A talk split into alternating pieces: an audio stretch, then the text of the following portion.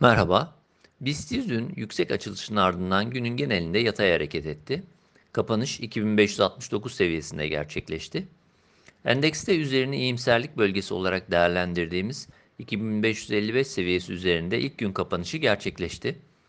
Geri çekilmeler gün içi sınırlı hareket şeklinde.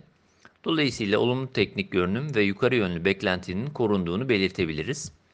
2555 seviyesinin destek olarak teyit edilmesi durumunda yeni ve daha belirgin bir hareket yaşanabileceğini, bu durumda da 2720-2825 bandının gündeme gelebileceğini belirtebiliriz. Bu aşamada saatlik periyotta ortalamalardaki yukarı eğilim olumlu teknik görünümü destekliyor.